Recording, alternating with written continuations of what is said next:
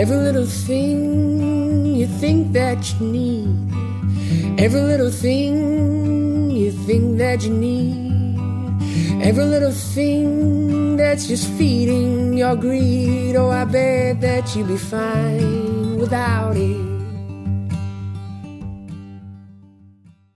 All right, y'all. Welcome to a special edition of the Minimalist Podcast. This is just for our Patreon supporters. Thank you so much for being a patron, for supporting what we're doing, and helping us build this podcast studio and film studio we're really looking forward to doing a lot more video stuff and not in a janky little setup like this either. we just uh, need like a uh, like a couple ferns, like a nice tree right here. And Zach Galifianakis will be good to go. Yes, yes. no, guys, thank you so much for supporting us. Josh and I cannot say it enough. It is our pleasure to uh, record this special episode for you. I'm, I'm looking forward to these live questions we're gonna get. Yes, indeed. And and so we reached out to all the Patreon supporters. We have a bunch of Patreon only questions. Now, obviously, I mean, we had dozens, if not, I mean, we'll get to a point where we've had over 100 questions, and we're not going to be able to answer all of the questions. We, we took uh, an assortment of many of the questions. I know some of you will have questions on this live episode as well.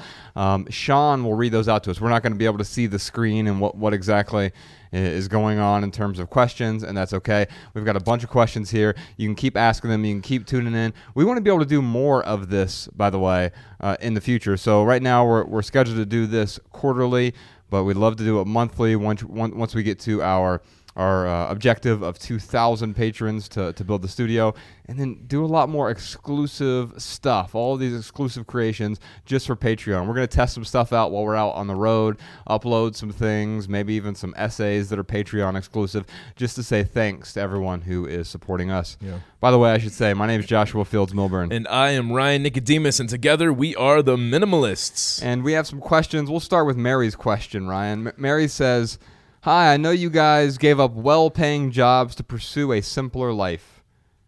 And that's that. I'll, I'll, I'll, keep reading her question. That's sort of true, uh, but wasn't true initially, right? Like, we both worked in the corporate world and simplified our lives. We didn't just walk away from the corporate world. Yeah, we did both of those things, just not necessarily in that order that right. she presents it. Exactly. Yes. yeah, yeah. And th- that's the interesting thing about even when you write a book like Everything That Remains, and it's a, a narrative of our lives, that five year period from being those suit and tie corporate guys to becoming the minimalists. Mm-hmm. You, all of those things in that book actually happened, but to make it sequential, sometimes you say, well, this thing happened, and then this thing happened, and then this thing happened, and then this thing happened, because that's how the human mind processes things. They process right. story, stories in a linear fashion. But the truth of the matter is, many of our lives, especially when we get in this chaotic, chaotic state, it's a whirlwind of all these changes going on at once. Right. All the good and all the bad. It's like it's sometimes it's like a shit soup and, and yum th- there's a no not yum oh. there's a bunch of different types of shit in the soup and um I have no idea where this analogy is going. well, my, my point is that that um, yeah, we, we did walk away from the corporate career, but we simplified our life way way before all of that. And so so what Mary's asking is, uh, do you for do you for a moment ever feel insecure about not having enough cash flow? I know I have enough emergency money saved up uh, to last a year, which is pretty amazing. That's awesome. I mean, most most people in this country are living paycheck to paycheck. Most families, if they went without two paychecks, they they would be uh, in an emergency situation themselves. Yeah. And uh, we have 14 trillion dollars. It used to be 12 trillion a few years ago when I pulled that stat. It's now 14 trillion dollars in consumer debt. Wow. That's credit card debt, uh, student loan debt, consumer debt, uh, all, all of the the debts, mortgage debt and so we have fourteen trillion dollars worth of, of those debts. And, Unbelievable. And good for you, Mary, for not having having any debt. She said, "I don't have any debt right now, uh, but here's the next line: other than a business loan." Uh, yeah, you know, I used to I used to uh, kid I used to trick myself as well. I don't have any debt except all of my debts. Mary, you do have debt if you have a business loan. Um, We're not so, saying, you know, I mean, there. I want to be clear. There is no such thing as good debt. Like right. I will stand by that, um, because that is true ninety nine point nine percent of the time. Right. Um, in fact, just to, I'm just going to go on an aside. The only time I've ever seen where debt was a good thing Uh-huh. is when someone like Mark Zuckerberg, instead of you know putting five million dollars cash down on a house, Right. he'll take that five million bucks and invest it, and then take out a loan at one percent and invest into the stock market and get a six percent year over year, you know, minimum return on his investment. That makes sense, but it usually works for Really really, really wealthy people. Yeah, Yeah, yeah, yeah. But but I mean, So are but- you rich enough to have debt? Is but- the question? right exactly that's that's pretty funny right there but no what i was going to say is but debt can be used as a tool right like Sure. it's no one likes to have debt i don't like having debt i don't need i don't have any debt right now um but you know someone who has a business loan maybe you know does she need that loan or not? i don't know we, we would need more information but i'm going to assume she does she sounds like a really responsible person and it's something not that she absolutely needs it but it's something she decided to use as a tool Right. so um i just don't want to i don't want to bash uh what, mary Yeah, I'm not. I'm Yeah. not bashing her either. I'm, I'm just saying, whoever's listening to this, don't trick yourself by saying I don't have any de- debt except. Just say I have debt. Right. And- yeah, and- just be honest with yourself. That's yeah. I have less debt than I used to have, which is Mm-hmm. great, and I applaud you for that. I think I think it's outstanding, Mary. But you do have some debt, and and so your next your next line here says this feeling of not enough makes it difficult for me to want to cut back on work and lead a simpler life, but at the same time. I, do- I do not like the stress I have on myself. Ooh, that, that so so. Mm. And then the f- final line here is, I guess my question is, how do you know when you have enough? So a few a few comments there. First off, enough. We often get confused about this term enough. We think it has to do with possessions mm-hmm. or money, and, and those are valid questions. How do you know you have enough possessions? How do you know you have enough money? But we also need to think about enough in a broader perspective, not the narrow enough money side of things. That can be important for sure. How do you know you have enough? Well, let me just say that this you are enough already. You're already enough. Hundred percent. And then the question is, how do I ha- ha- know I have enough money to do what with your life, right? If you wanted to buy that $5 million Mark Zuckerberg house, my guess is the $5 million is probably down payment on a Zuckerberg house, right? um, anyway, if you have, if then you need enough money to do that and, and without going into debt. So how do you know you have enough money? Well, so you don't have to go in, into debt and you can fulfill your basic needs. And I look at, at at the things that we accumulate in our life, whether it's experiences, consumables, or physical goods, they tend to go in three three categories. You could call it need, want, like, or you might call it essential, non-essential, and junk right? The, those three categories. There are things that you absolutely need. You won't live without water, shelter, uh, food, clothes on your back. These are things we can't live with uh, without in our, in our society, Right. right? Although I was walking down the street, uh, I was driving in St. Petersburg recently, where our coffee shop is, and I saw this grown sixty-year-old man crossing First Avenue, buck naked. I mean, just the most naked you can That be. sounds about like the neighborhood that uh, our coffee shop It is. is. in. It's right down the street from the coffee.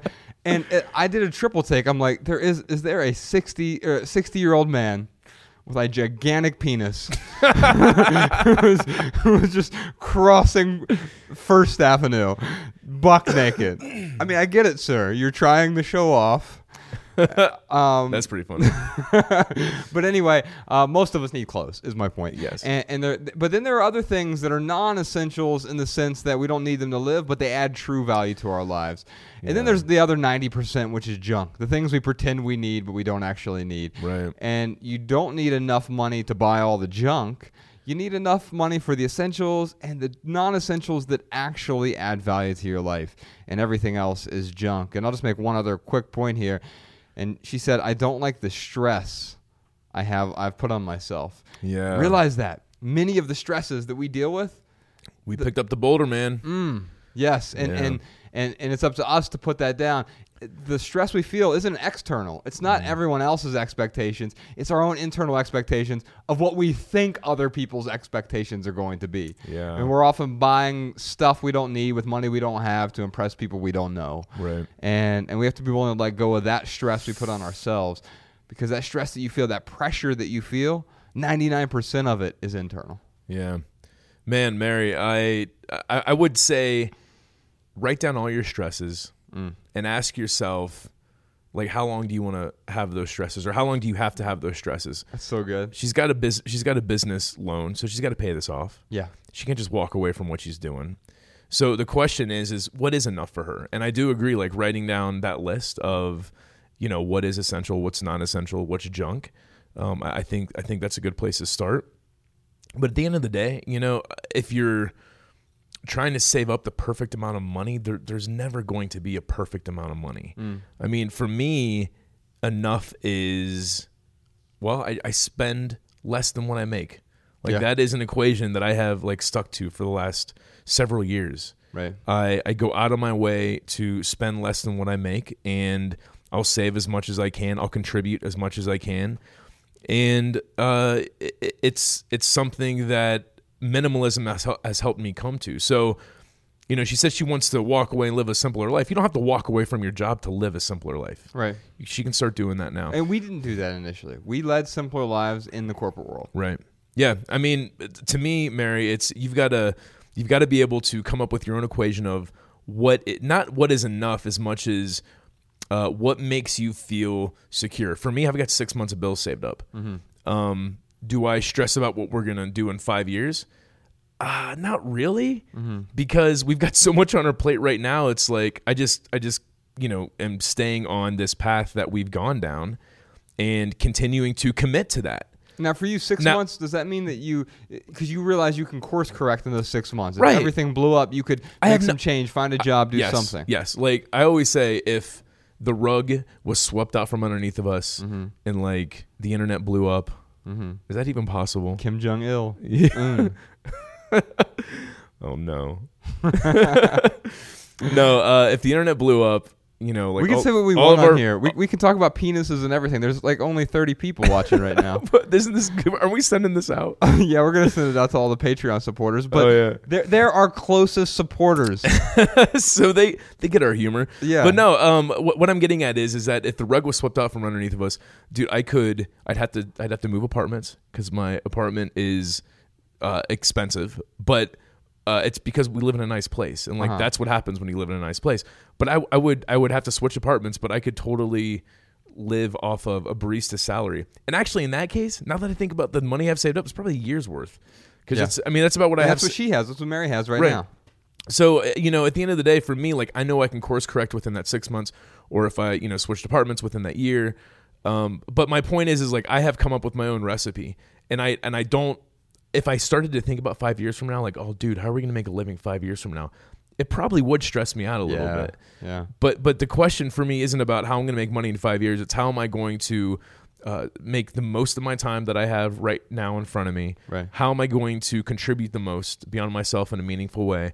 How am I going to uh, spend my days? What kind of decisions am I going to make on a daily basis that I know that if I focus on that, five years from now, it's going to be okay. We, we you and I both save for retirement. It's not like we're just, you know, uh, flying by the seat of our pants. Right.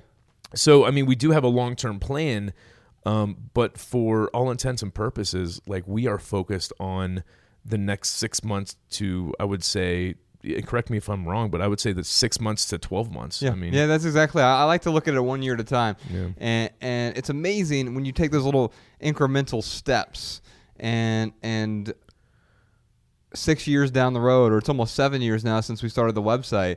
If we would have had the seven year plan, it wouldn't have looked anything like like it is now. And so, yeah, I agree Yeah. with looking at what's right in front of you and putting your best foot forward. Don't let it. Don't, don't let perfect be the enemy of outstanding here and, and um, I think you'll be in a better place, but because you're gonna let go of a lot of the stresses of of the future. my goodness, man, this smoke is like, It's we used to have mountains in Montana. it is so smoky in Missoula right now. It's like the hallways smell like smoke. It's it's unbelievable. There's and it is really bad totally forest affecting fires. my allergies. It's the worst in the country right now. Is Montana? Is it really? Yeah, yeah. It does- so yeah, so Nevada's surprise me at all. pretty. Nevada, sorry, Nevada's pretty bad, and a few other places, Colorado, but in, in Idaho. But Yeah. here it's really bad right now, especially in western Montana. Before we move on to the next question, uh, one more thing I would, or I guess two more things I would tell Mary. I saw these like cheesy motivational posters. Um, I forget where I saw him at, somewhere in upstate New York when I was at my cousin's wedding earlier in uh, July. No, this is August first, isn't it? Um, man, time flies. Uh, but one of them said, uh, something like the decisions, or no, your future self is judging all of your decisions that you're making right now. Yeah. And I was like, that's cheesy, but that's kind of brilliant. like Yeah. if you can actually like put that perspective in your head. So I would say, Mary, like you've got to you've got to think of it that way. Um, and uh, the other the other thing I think I saw was something like I don't know where I saw these some meme gallery or something I don't know. Um, and it said, uh, yeah, basically, you know, don't uh, or yeah, do something for your future self today. So kind of the same kind of the same principle there. But um, for me, like that really, like I'm on this juice fast right now, and I'm gonna go on it for probably five days. Right. Um, when I was in Germany, I just ate like crap. Wiener Schnitzel and oh, dude, so much deep por- fried sauerkraut. so much pork. Yeah, it's so much sauerkraut. Um, but uh, yeah, I and uh, drink drink a lot of beer. So um, going on this fast to uh, just give myself a cleanse, Uh-huh. and like those are the thoughts that I focus on. Like last night at seven o'clock. Yesterday was the first day, so at seven p.m. last night, I'm starving, man. Like Mm-hmm. I, and well, when I say starving, like we truly don't know what starving is, but you know our version of starving, who eats Yeah. every single day, three Right. meals a day or two meals a day. Your body felt hungry. Yeah, and I'm like, yeah, and I'm like, man, I really want to like just open up a, you know, th- this can of sardines, and not a metaphor, like a literal can of, sardines and eat a can of. Sardines. I don't think can of sardines is a colloquialism. I think you're thinking can of worms. Oh yeah, maybe that's what I want. You said, you know what? If I open this can of sardines, I'm really going to be opening a can of worms. Yeah, that's what I meant. no, so but I was thinking, I'm like, dude, like if I do that, if I break this fast, I'm really gonna be disappointed in myself. You know, five days from now or tomorrow morning or whatever. Anyway. So yeah, Mary, figure out what recipe works best for you and what are you working towards? What are you running towards? I got an email the other day from someone who was I mean, a 10,000 word email of here's my life story. I went out of the corporate world. Thoughts? and I'm like and I'm like, you know what? Like this is not it's there's not a simple answer here. Mm-hmm. But what I'll say is, you know, what are you running? Not what are you running from, but what are you running towards? You got to figure that out Yeah. and you've got to figure out how you're going to you know get there i was going to say get there the fastest but that's not the right way or not, not the, The right most direct way. yeah the most direct way um, to this particular person i recommended chris Guillebeau's book uh, side hustle Mm-hmm. because it just talks about how people were able to just kind of start something on the side and, and then you know finally break away from what they were doing to focus on something they were more passionate about or felt like you know was more meaningful Yeah. so, uh, Mary, if that sounds like a book, or anyone else on here, if who wants to read uh, Side Hustle, it's a great book by Chris Guillebeau. Comes out next month. Um, uh, the the actual published version. Yeah. comes out next month. Uh, speak. Uh, this is the same same topic here. Uh, well, from what you're talking about, Jennifer says it's going to take a few years to get away from a corporate job I hate, which I feel is like is short in retrospect, but feels really long now. And now is all in caps. She says, "How did you guys make those immediate years more bearable? Were you able to find even a little bit more balance and add meaning to your lives while biding time and saving up money and while still working that job that eats your days, nights, and weekends? Right now, I finally have a light at the end of the tunnel, and that's awesome. But if you if you have any thoughts on how to make the journey toward it less purgatory like, please share. I mean, the thing I'll say, and Ryan, I don't know if you agree with me on this, is I actually want her to feel that pain. I don't want this job to be comfortable for No. her, man, because comfort will make you stay. I want this job to be uncomfortable and a little bit painful. I now let me be clear. Jennifer, I don't want you to do something that doesn't align with your values, with the person uh, who you are. But there may, be some things that are purgatory like, but not hell like, to extend that metaphor. And, and and I think that's okay. You want to be able to feel the pain while you're going through this because I look back now on it took me four years to pay off debt. Two of those years I was still in the corporate world, and it was not fun. I no longer liked what I was doing. I certainly didn't love it. It felt purgatory like. I didn't want to get up every day and do it. But to answer your question about balance, yes, I did find ways to at least inject a little more balance into my life and and live a more meaningful life by pursuing my creative endeavors. For me, that was writing, also contributing a bit more, even if it wasn't money because I was paying off debt. I would go to soup kitchens and Habitat for Humanity, find ways to donate my time outside of work, and even get folks at work involved in some of those things as well. And by doing that, the pain of the job was still real, still made me want to leave. Because if you don't feel that pain, you might end- up staying. Yeah, this is good enough. So go, getting back to enough, enough isn't always a great thing. Right. Enough could be like, well, I'm ready to settle. This is enough. Mm. I don't want that for you. I want you to, to be able to walk away once you're ready to walk away. But as Ryan talked about earlier, you got to have a plan to do that. Yeah, so you have the, you have the light at the end of the tunnel. You, you have some sort of plan Mm. that that uh, you're working towards right now. Um, for me, it, it it was a matter of like changing those really crappy habits I had in the corporate world. Yeah, talk about living a more meaningful life. It has Yeah, to do with it's those habits. Yeah, it's like, you know, I, I made the excuse of, oh, well, I work too much to go see my mom on a Mm. regular basis. Or uh, I work so hard, I deserve to go out and rack up a $300 bar tab. I deserve it. Is the always the Yeah, worst I sort of justification. Yeah, I deserve to to do all these ephemeral things that are really adding to the stress. Yeah. So I'm not saying that they have these bad habits, but what is it right now that is making you feel the most stressed? Mm-hmm. If it's too many emails, if it's too many phone calls, if it's too long of work days, then you know figure out a way to readjust those expectations. Um, like you know, like what, what you did with our boss Mm-hmm. when he called you on Christmas Eve and wouldn't Yeah. leave you alone Yeah. and uh, yeah, and you you were like, "Hey, what are you doing? Why are you calling me at six o'clock on Chris? I'm at dinner right now. Right. Uh, why are you calling me? Well, I need the sales numbers. Well, that's an unreasonable expectation. Yeah. Now, the reason why you could do that is because you were adding a tremendous amount of value to that company, Right. and, And I wasn't frivolous with with claims like that. no, absolutely not. And you you were uh, uh, very oh, I don't know. Um, you had the leverage to Yeah. be able to be able to set those expectations. Well, that's good. Maybe maybe understanding that you have more leverage than you think. Yeah, yeah. and you can change some expectations. And here's the other thing: if you if you are doing something that doesn't align with your values at all, you know, if if your job has is putting kittens in a bag, swinging them around against walls, and that's that's not in line with your values, Yeah. uh, and all that seems illegal. Why would people employ people to swing cats around in I don't bags? think they do, Ryan? Josh. That's despicable. These Canadians will do anything.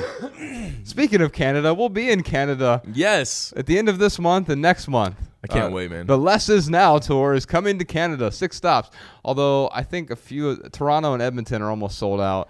We're gonna try and do We, either were bigger. you selling Toronto out for a second time? a second time, yeah. Oh, wow. Yeah, we sold out the the first time. Uh, uh, lessisnow.com for those of you listening to this. Um, our next question. By the way, uh, Sean, if we have any live questions down here below, maybe uh, you can you can give us one of those in a moment. I'm going to read Kim's question. We'll answer that, and then we'll we'll turn back to podcast Sean for one of the live questions going on here for the folks who didn't do their homework and turn in their question early. So they're they're contributing towards us, and we're giving them homework for their contribution. yeah, it's just like it's uh, who- did I see that uh, I think it was Norm Macdonald recently, and I don't want to spoil his joke too much, but I, I guess I'll step on it a little bit. He uh, uh, he was like, I don't think being a teacher is that hard of a job. You got thirty uh, child laborers in the classroom doing all the work for you. Now, obviously, I don't agree with that. My former spouse is a eighth grade English teacher, and I understand how much work goes into that. And so, um, yes, we, we will put a little bit of the work on you in, in the process uh, to send in these questions early so we can answer them. Kim asks or says, I'm a mom of two 20 something young adults. Let's go back to that word adult in a minute, okay? Who are passionate about creative careers, woodworking and costume design, respectively. Do you think they can make it on their own in in No. those chosen fields? Is it is she asking us, or I think she's making a statement that they think they can make it on their own? Yeah, she's saying I I, I think they can make it on Yeah. their own. Uh, college is out of reach financially for them, but I suggest they seek out mentors who could help them along with advice or internship kind of jobs. When is it unhealthy, in your opinion, to be quote extremely minimal? Uh, and who you choose to surround yourself with for growth and opportunity. I love them. I love them both, but feel they're going to be living with me forever if someone doesn't guide their passions or quote light a fire under them. Well, if they're living with you, I would I would say they might not be adults. They might be adults sort of physically. She did say young adults, Right. which is like a True. polite term for you know, someone who's in high school. right. Yeah. yeah. Hello, young man. yeah. um, here's the thing. I t- the day I turned 18, I moved out, I- and we were broke as shit. I got kicked out when I was 17. I, I think you don't become an adult until maybe you're 35. That's what my mom always told me. And I think maybe I did a little. I was either an adult when I was 14 or I was an adult when I was 29, somewhere around there, uh, depending on how you define adult. I mean, I was still doing stupid shit. I just.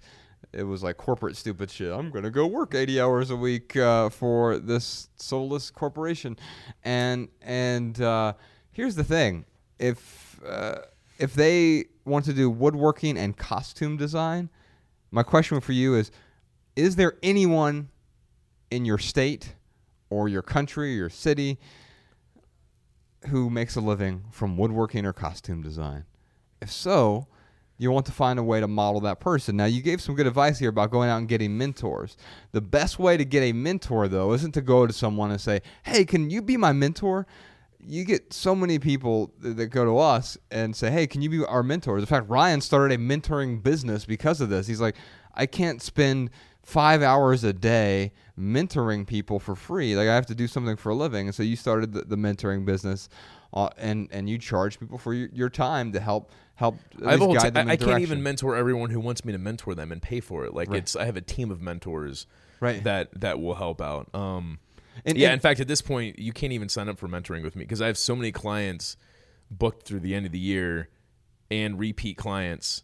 Um, it's like it, it, now you have access to amazing people, but I mean, even now, it's it's hard for me to take on new clients Right. And I, I can or tell new you, mentees. I hate calling them clients. New Right. students. yes. Yeah. Yeah. Young adults.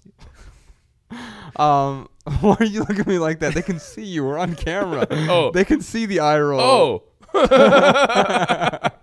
well, no, because I don't feel good patronizing uh, Kim's children here. She knows that I'm joking with her. okay.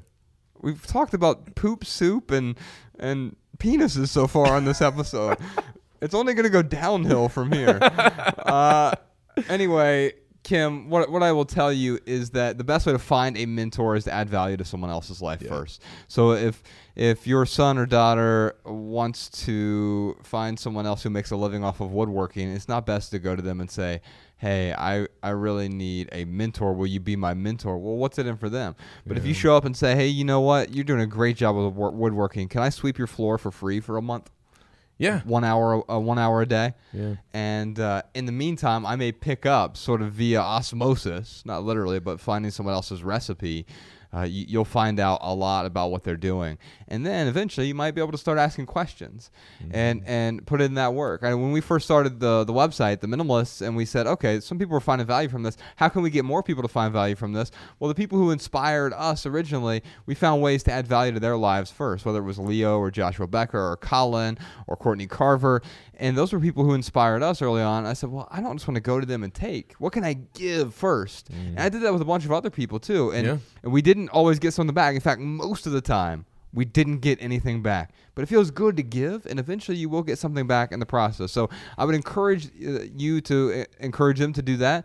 But also, they probably need to make a living in the meantime. It's okay to go get a job driving a Lyft or an Uber or or uh, being a waiter or waitress uh, or taking on some other menial job that will pay the bills. There's nothing wrong with having a job, having a nine to five. We all have to pay the bills, and then pursuing what we're passionate about and all the other hours of the day. Mm-hmm. Finding those mentors, finding those internships, and the ability to learn from other people. Last thing I'll say is college isn't necessarily out of reach. It doesn't seem necessary to me for woodworking or costume design, though. No. If, if they wanted to be a brain surgeon, yes, I'm not never going to go to a do-it-yourself brain surgeon.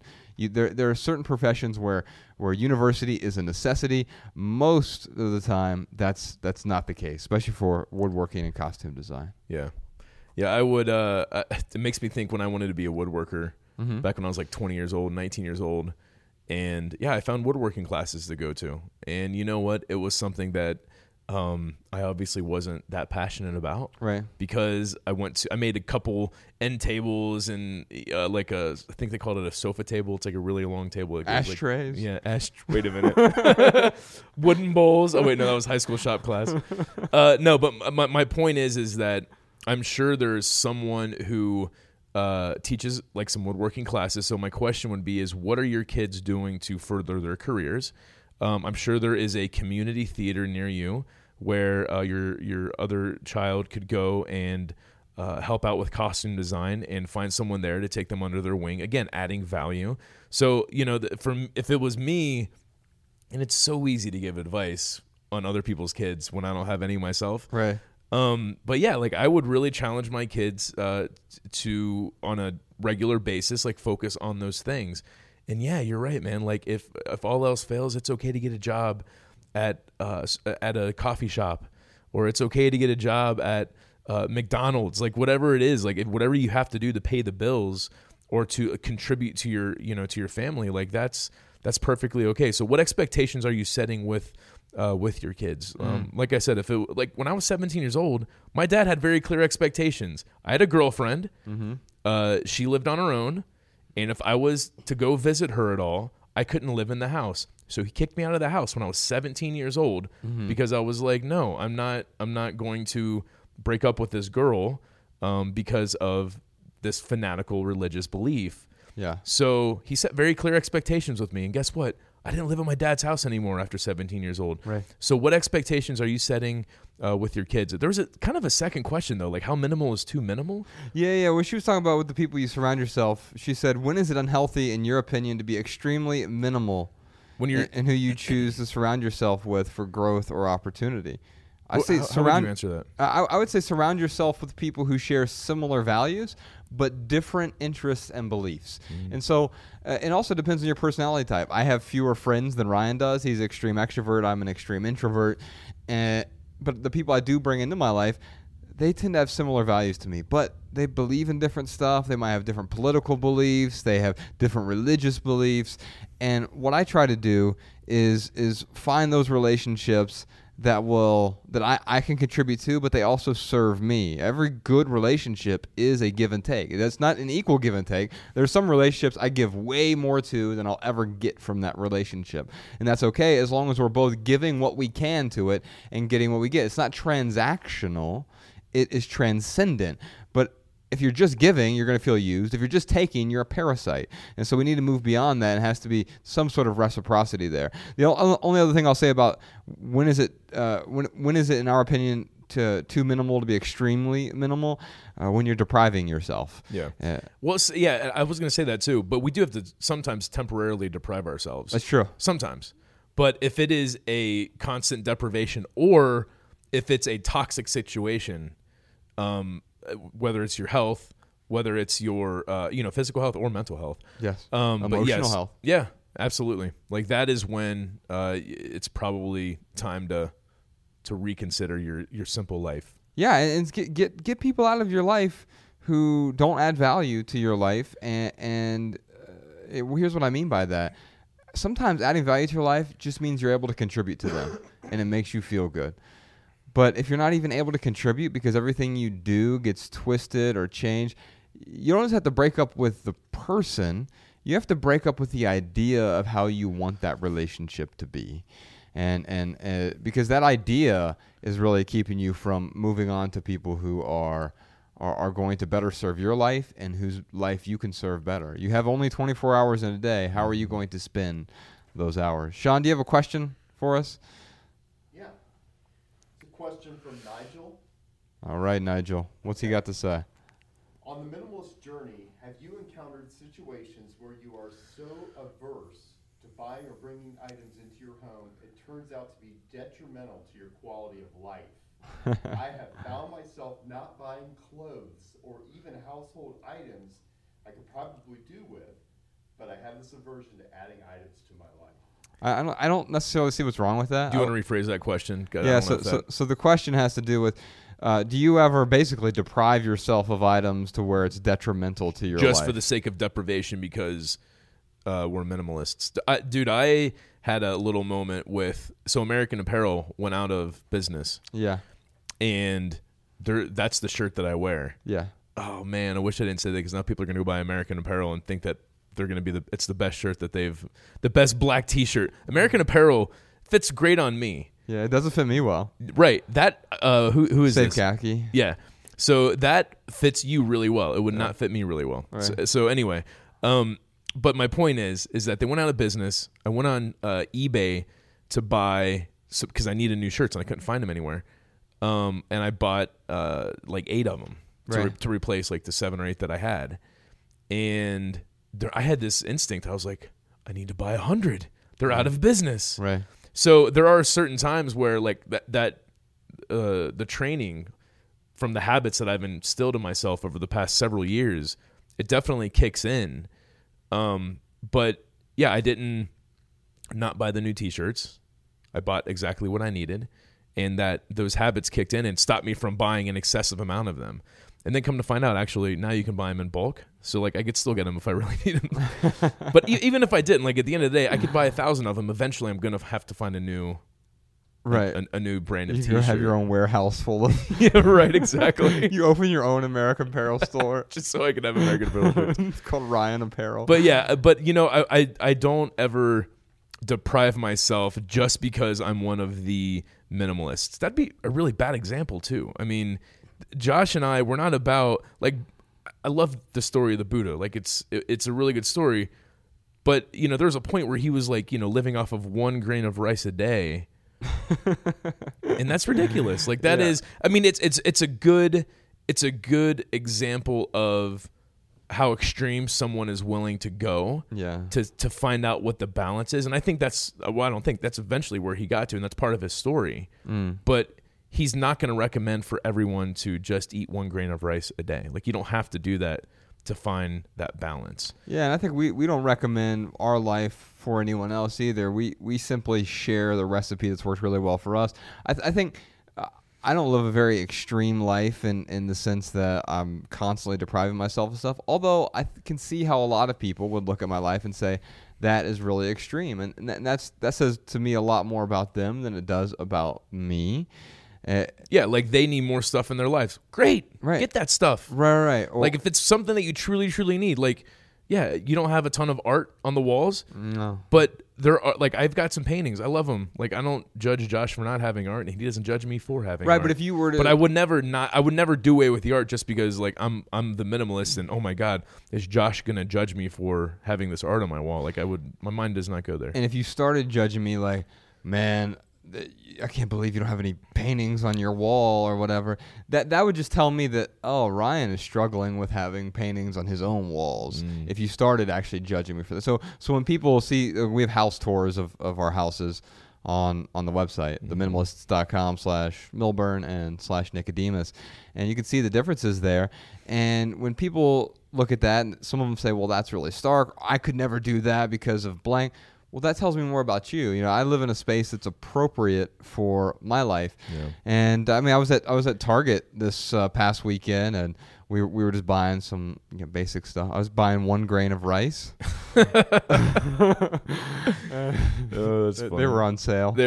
So I bought a thousand oh my goodness, grains of rice. you, you're hoarding grains of rice. um, so no, and I, I saw this cape that I wanted to get for Ella, and and a cake or a cape? cape, cape. Bex talked me out of it, so I think it's good to have an accountability partner there as well, because she'll talk me into things Mm. when, but we'll talk not into it, but she'll talk me through something. Yeah, And she, and she re- reminded me that Ella already had a feather cape, yeah. and that um, so I'm waiting for that feather cape to be destroyed or lost or something, so I can replace her cape, and we can pretend to be superheroes. Uh, so so uh, I think it's good to have someone else there to either talk it through with you, talk you out of the thing, but help you better understand your position uh, on it, and then when in doubt, wait. Wait 30 days to, to make the purchase. If you feel like it's something that's on impulse, wait. And if, and if you still feel like I, I need this thing, then uh, then go for it. Weigh the pros and the cons. Yeah, Nigel, what's appropriate for your life, man? Like, I'm I'm doing this juice fast. Uh, I I did not want to buy another juicer. Like, I was really considering just going to. We got nice little health food store. They do juices. I'm like, I'll just go there and get it. But that's even more silly to me to make a trip every time I want to have a juice. You can't really save them in the refrigerator.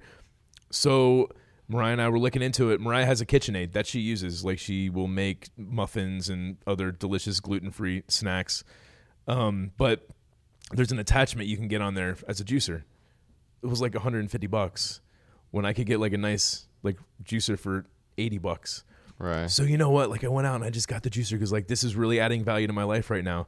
Now, if it's not adding value to my life a month from now or 90 days from now, well then I'll reevaluate that juicer. Right. So Nigel, if there's something, he, what he's the question he asked was, there are some things I could probably do with, but I do without. The question is, is like how much value is that going to add to your life? I guess I could do with um uh, more decorative beer steins in my i'm just like throwing something out there that i like. I was at when i was in germany um this past month uh the one of the friends that my my grandparents were staying with they had these beer steins all over their like it was it was all over the place like all, like cluttered beer steins but they loved them and i was like oh it'd be cool to have like one or two but at the end of the day like i really don't have anywhere to put them Right. uh, it's not going to add that much value to my life, but I'm just trying to help you see, Nigel, like what my thought process is. Yes, a beer stein looks nice. Is it functional? That's the first thing I'm going to ask. No, it's not functional. Is it going to uh, add value to my life? Not really. Is it going to bring me joy? Yeah, like every time I look at it, I might be like, oh, wow, there's that trip from Germany, and I got that one in Munich, and I got that stein in Berlin, and I got that one in Landshut, and, you know, I mean, maybe, but at the end of the day, do I have the space for it? And the truth is, is I don't have the space for it. And also, if I really wanted beer steins, like I don't, I didn't have to get them in Germany. I can order them from Germany. My mom or my grandma has, or I should say my Oma. It's German for grandmother. She has a plethora of beer steins. Every time I'm in Florida, she tries to give me one, and I, I'm like, you know, that's a really nice thought. But right now, I don't have the space for it. It's not going to, it's not going to add enough value to my life to have. So that's the question, Nigel. Yes, could you do with a KitchenAid, for example? Yeah, you could probably buy a KitchenAid and use it once every three years. But you've got to be able to decide like what uh, is is most important to you. But if you are feeling deprived, like that is that's a signal uh, that maybe maybe you should uh, approach uh, what you're bringing into your life a little bit differently because you know minimalism is not deprivation. It's not making yourself miserable just for the sake of it. Maud has a question. She says, "I started to simplify my simplify my life a few years ago because I had a lot of debt." Since you talk to a lot of people who are looking to minimize their life, what is the most common starting point for the journey into minimalism? And I think what she's asking there has to do like what what's inspiring people to simplify their lives. And so for me, the starting point was asking that question: How might your life be better with less? And I think it's different for a lot of people. Yeah, some people are overwhelmed by debt. Some people don't really care about their debt, right? I mean, and I'm not not judging you that you should or shouldn't have debt. What I'm saying is there's no such thing as good debt, and it prevents us from being free, financially free, and it keeps us tethered to lifestyles that that we we may not find value in. They may not be the most ideal lifestyle, and so for me it was financial, but other people it can be as simple as, man, I wish my house was less cluttered or easier to clean. Uh, or you know what? I wish I enjoyed the things I own more. I just have so much stuff. I don't know what I enjoy. I don't know what does serve a purpose in my life or bring me joy. And and so it's really up to us to ask that question and answer it accordingly and be honest with ourselves. Is it finances? Is it health? Is it relationships? Is it time? It's really up to you to answer that. And what you'll find out is you'll start uncovering all these additional benefits as well. All right, Natalie says, My father is from a very poor country, but has reached great success in the United States. He buys many things, stating he was not able to afford such items before, and now he has a very large house with every shelf, drawer, and closet filled to the brim. He often, expresses that he feels stressed, overwhelmed, and unsatisfied, and coming home from a stressful job to a home with so much doesn't help. How do I introduce him to minimalism, along with the idea that removing excess will allow him to have the space to clear his mind and reduce stress without seeming pushy? How do you make your family member a minimalist? First, you get rid of all their stuff. You could burn his house down. Don't do that. all right, never mind. No, I uh I, I think this is a good this is a good uh opportunity to talk about our documentary.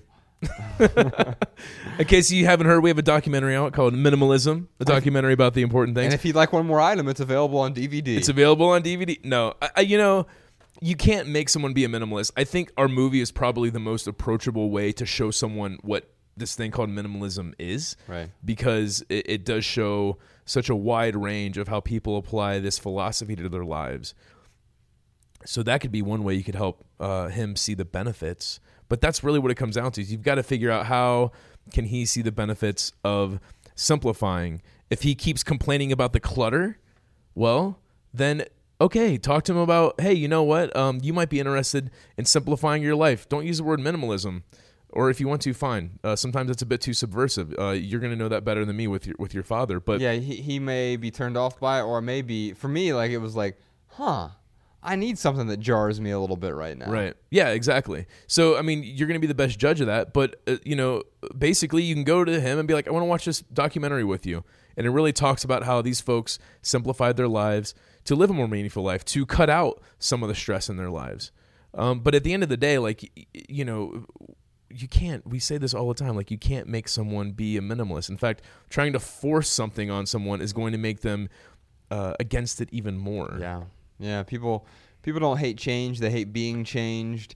And so the only thing you can do is really inspire him. Maybe uh, have him watch the documentary. If he's a, if he's a book reader, I think everything that remains is a is a great place to to get started to that idea. Um, but you can't help someone who doesn't want help. The good news is it seems like he does want help. And so instead of showing him the what, you can show him the how. What are the benefits going to be for him? And that might come along with less stress. So you can start asking some questions. And what are some good questions you can ask him? You know, what's your ideal life? Who's the person you want to become? How might you achieve that? Uh, why are you giving so much meaning to these material possessions? Only when he's complaining about this stuff. You don't just want to inject that in there and judge him and tell him he's wrong. Try to be supportive and, and find a way to help him out. Yeah, I mean, I would find the biggest stress in his life and show him how simplifying can help reduce that stress. So if it's too much clutter, well then that's a perfect opportunity to be like, well, let's go through some of these. Let's go through the most cluttered room in the house. Or can I help you? Yeah, exactly. Or if it's, oh, I work too much. Well, why do you have to work so much? Mm. Is it because of all of this, all of these debt payments? Is it because of the stuff that you're buying on a monthly basis? Find the biggest stress and ask how you can help with that that one biggest stress. And you know, it sounds like there's probably several things that are going on here. So yeah, just find the one and, and focus on that. Yeah, for sure. All right, Doug says, Are you familiar with Ryan Jordan and backpackinglight.com?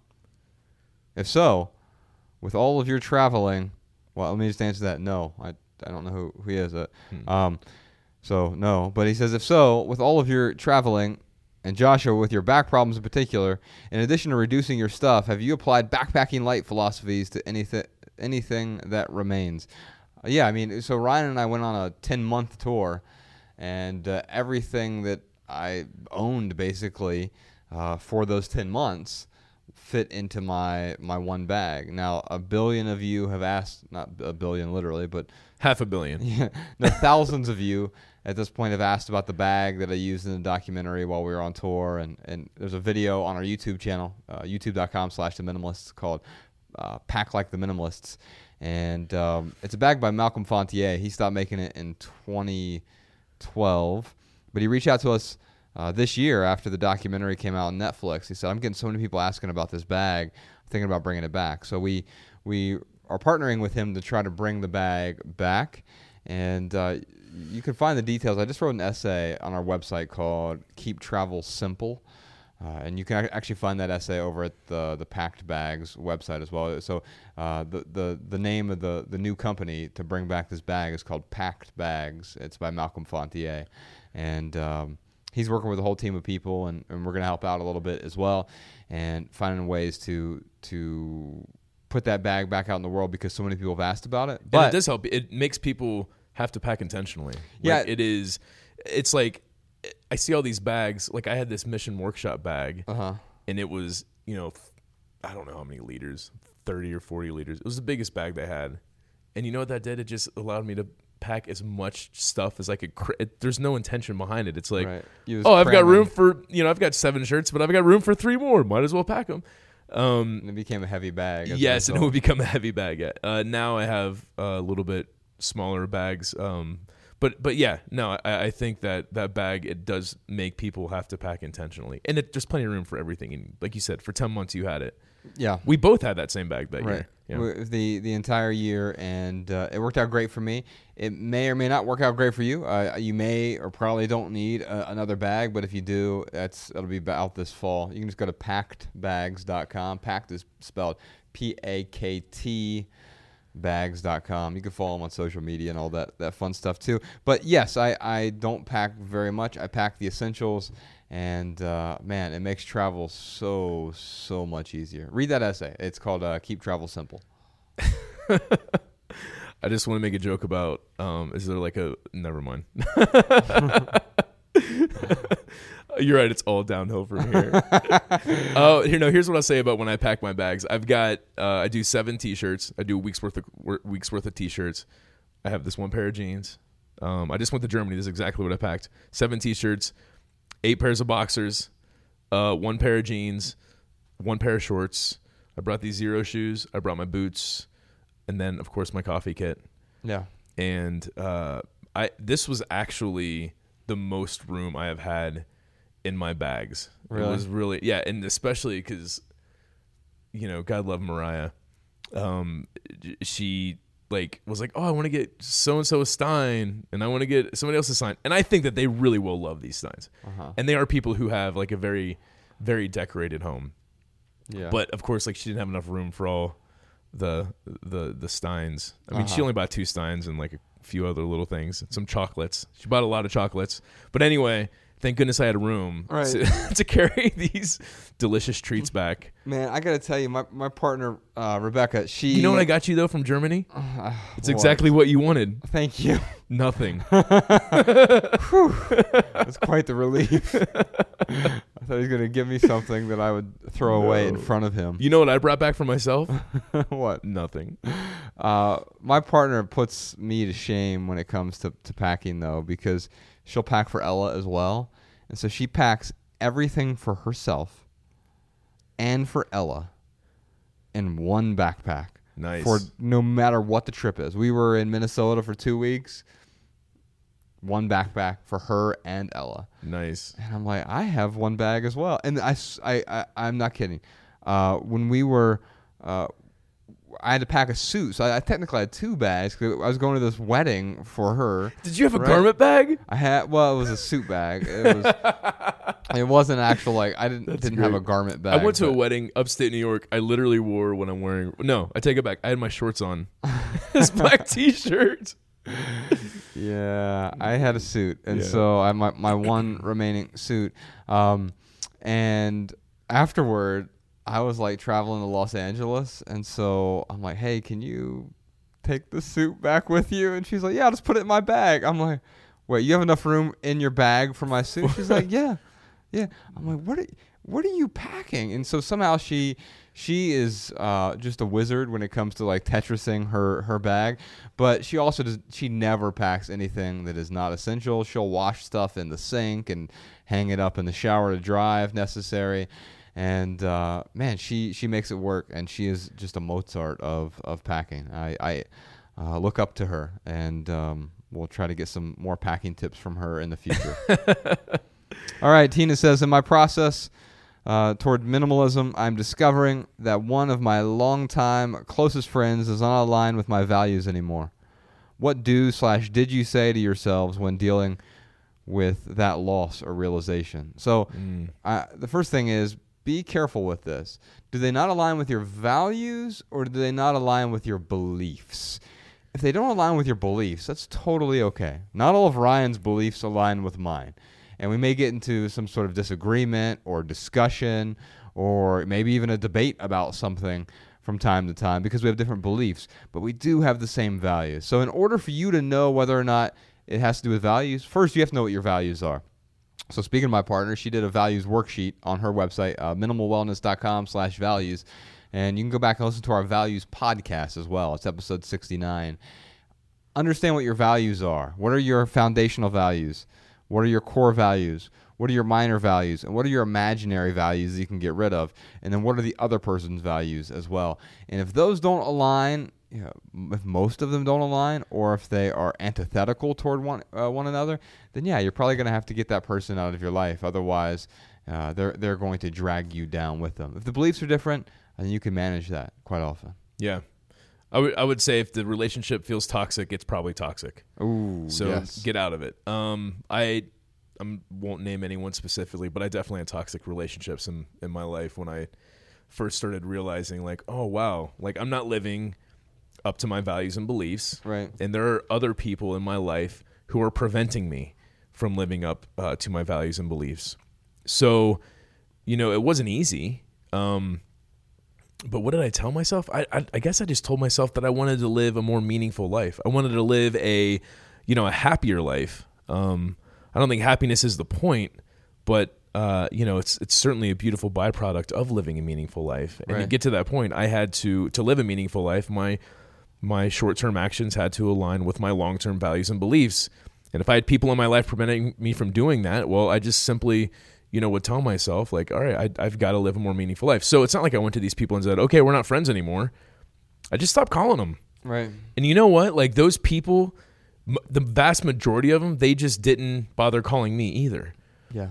And or you know they would try and, hey Ryan, do you want to go out to the you know go out to the bar tonight? You want to go to this party? And I'm like, yeah, no, I'm not really feeling it, but hit me up if you want to go see a movie or if you want to you know grab some dinner sometime or something. Yeah. And then eventually those relationships just faded. There certainly isn't a simple answer to this question because when you have people close in your life that you do realize are toxic, it's it is hard to to walk away from from those relationships, but it is a necessary thing. And that is what I would focus on is, you know, me eating healthy wasn't easy, but it was it was necessary for me to start eating more healthy. Me uh, exercising more uh, wasn't easy, but it was certainly necessary. Me getting rid of those toxic relationships, it wasn't easy, but it was necessary. And uh, there's certainly not, um, like I said, an easy answer to make you feel great about it. Uh, but what I will say is, it is perfectly justified to get toxic people out of your life. And you know, I I grew up with, um, just people uh, always, whether it's direct family members or other people, talking about, well, I can't I can't stop you know hanging out with that person because they're my family member, and man, you know sometimes even family members can be toxic relationships. I'm not saying A lot of the time they can. yeah, I'm not. I'm not saying to, you know, uh, walk away from from family members altogether, but you can certainly reduce the amount of time that you spend with them. I have, uh, you know, longtime uh, friends from high school who I spend very, very minimal minimal time with. In fact, they're not really friends; they're, they're acquaintances. They're on that tertiary part of it, but I do bump into them from time to time. I'm not rude to them. Uh, it's the same thing with family members. Like I will see, uh, you know, some family members at holidays, and uh, some I haven't seen in five or six years, and and that's okay um, because you know at the end of the day, like there are certain family members who I don't go out of my way to spend time with because their values and beliefs don't align with mine. I mean, like you said, I think values are definitely the more important part, but sometimes even beliefs can get in the way. Yeah, if they have toxic beliefs, that's that that's a huge Yeah, problem. I mean, my my father Uh-huh. will hardly talk to me right. because I'm living with Mariah and we're not married. Not married. Yeah. So like I had breakfast with him when I was in Ohio. Yeah. That was it.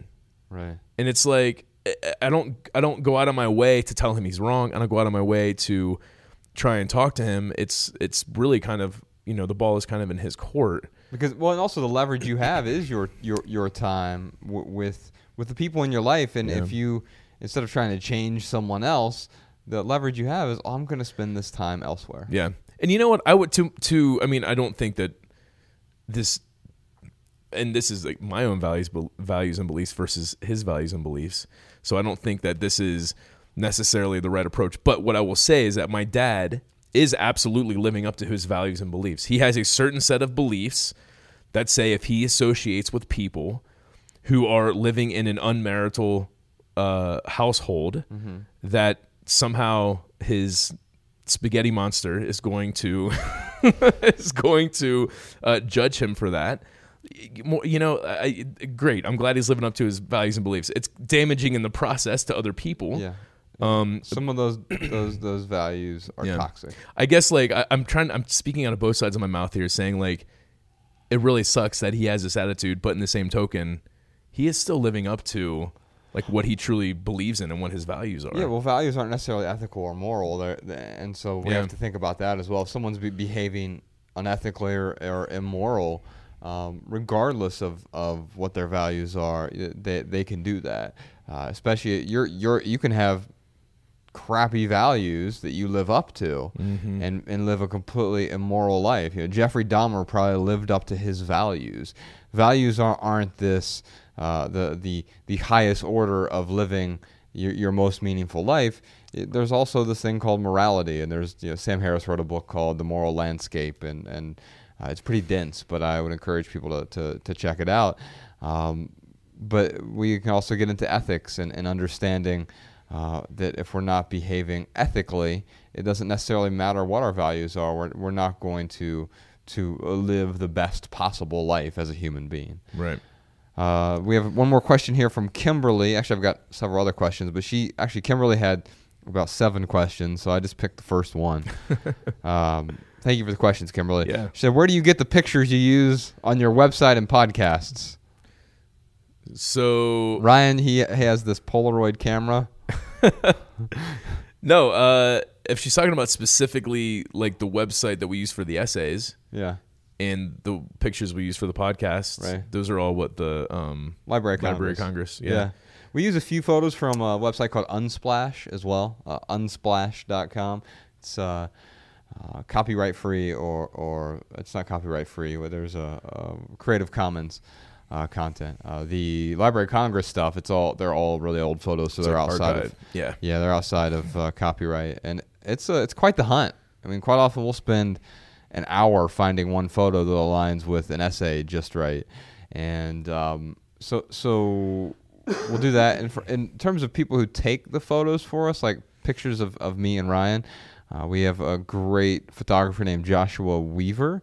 Who actually owns the co- our coffee shop with us at, down in St. Petersburg? We met him through photography, though. Yeah. He started taking photos for us. He's actually coming out uh, later this month to do some some updated photos for us. We also have some other folks like uh, uh, Justin Vassar who did some photos for us recently in Los Angeles. He lives in uh, L.A. and Las Vegas, uh, and then our good friend Adam Dressler, who we grew up with, is a hobby photographer, and he for the first what three or so years of our website did all the Did photos all the for us. photos, and we're the Yeah. we're, we were his only.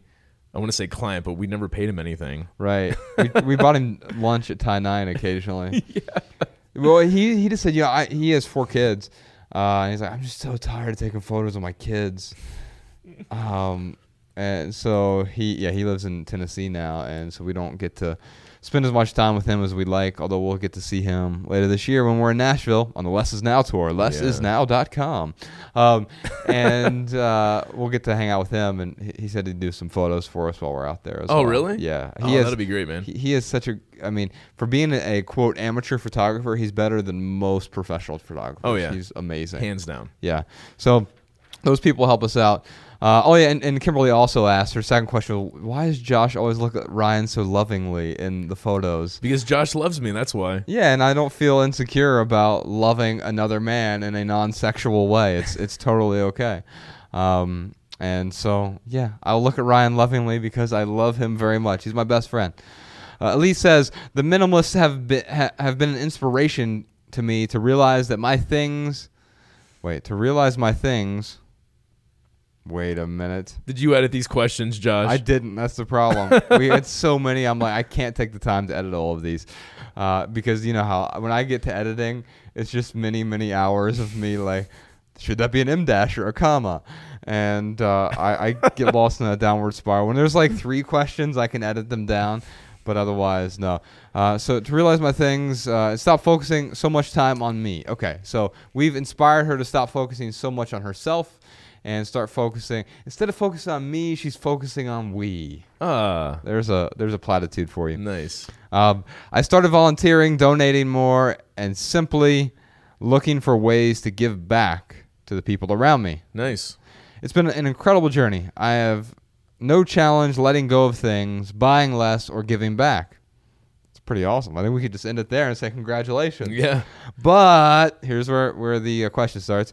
I find the one place I might be hoarding is with money. I'm just picturing Scrooge McDuck like swimming through the coins.